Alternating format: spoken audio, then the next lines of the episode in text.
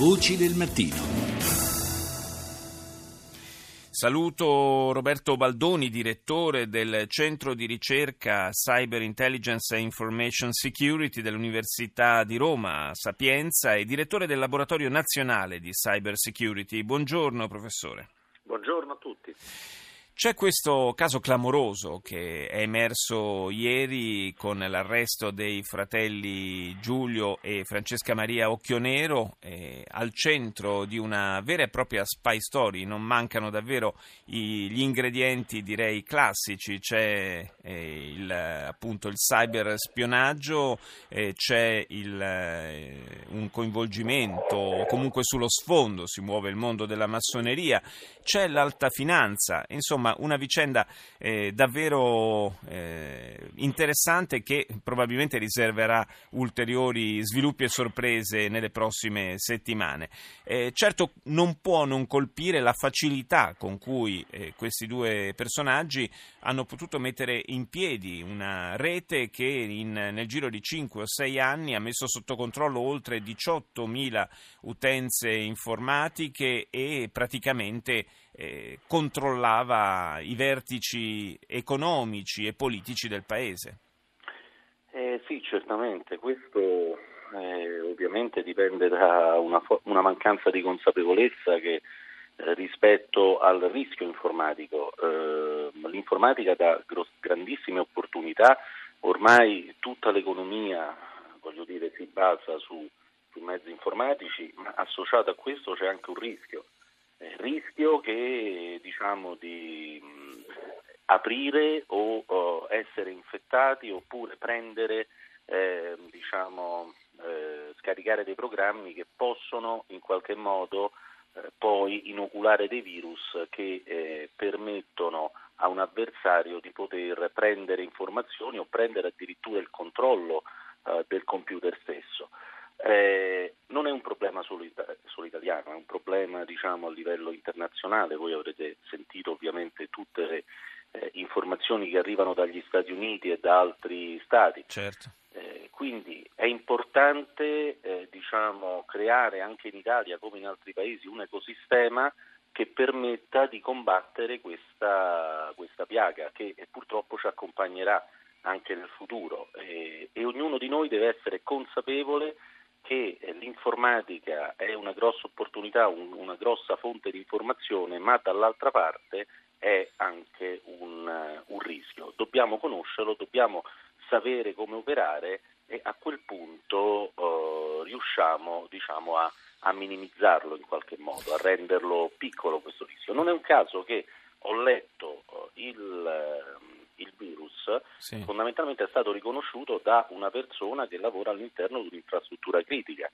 eh, perché eh, ovviamente eh, all'interno di eh, strutture critiche per il Paese già da anni si sta portando avanti un processo di consapevolezza per quanto riguarda tutte le componenti eh, tutte le persone quindi, che lavorano all'interno dell'infrastruttura riguardo eh, problematiche legate al rischio informatico.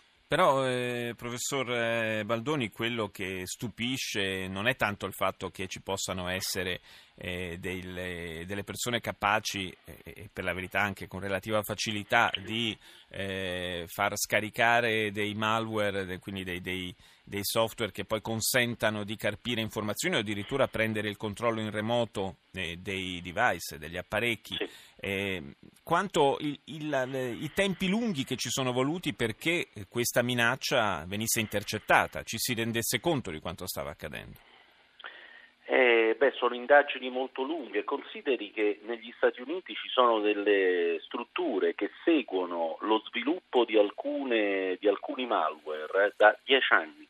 Eh, cioè stanno lì, controllano gli aggiornamenti che arrivano a, alle varie macchine infette in maniera tale anche da capire quali sono le contromisure che devono essere prese. Quindi queste sono minacce silenti che eh, rimangono per, eh, per anni e con le quali noi, ripeto, prima cosa dobbiamo cercare di evitare assolutamente di scaricare questi file, e successivamente eh, diventa difficile fino a che eh, non vengono rese pubbliche e quindi in qualche modo avere anche gli strumenti poi per poter vedere se il nostro computer è infetto, poter fare o poterli anche soltanto vedere insomma, all'interno del nostro computer. Ma eh, per quanto riguarda in particolare alte cariche dello Stato, eh, penso ai computer ma penso anche ai, agli smartphone, eh, non dovrebbero esserci degli apparecchi diciamo così protetti eh, che vengono forniti a, a, queste personalità? Altrove, in altri paesi, eh, questo accade. Ricordo che non ha messo al riparo ad esempio la cancelliera Merkel dalle intercettazioni, ma in quel caso le intercettazioni venivano addirittura da oltreoceano e da una struttura ben più forte e organizzata di quella messa in piedi dai fratelli Occhionero.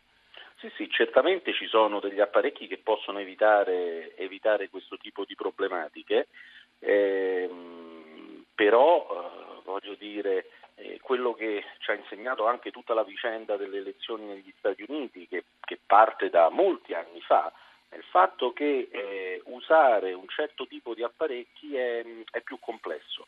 Eh, perché la sicurezza impone dei passaggi che sicuramente sono contrari all'usabilità dell'apparecchio. Quindi quello che accade molto spesso è che eh, si tende a usare magari degli account propri eh, dove ovviamente la, la sicurezza diventa, diventa, minore. Quindi da una parte se vogliamo aumentare i livelli di sicurezza si diminuisce l'usabilità dello strumento e molto spesso noi senza nemmeno rendercene conto cerchiamo sempre la soluzione, la soluzione più, più, comoda, più, più, comoda certo. più usabile, Ovviamente. che è anche a volte la più, la più pericolosa. Se si ricorda il caso Clinton, eh, beh, il caso Clinton fondamentalmente nasce dal fatto che eh, lei preferiva usare la sua casella di posta eh, diciamo, privata piuttosto certo. che usare tutta una serie di eh, diciamo, device che venivano messi a disposizione eh, degli alti componenti dell'amministrazione americana. Eh, chiaramente ponendosi sotto rischio di esfiltrazione di dati. Grazie, grazie al professor Roberto Baldoni per essere stato nostro ospite. Buona giornata e buon lavoro. Grazie a voi, arrivederci, buona giornata.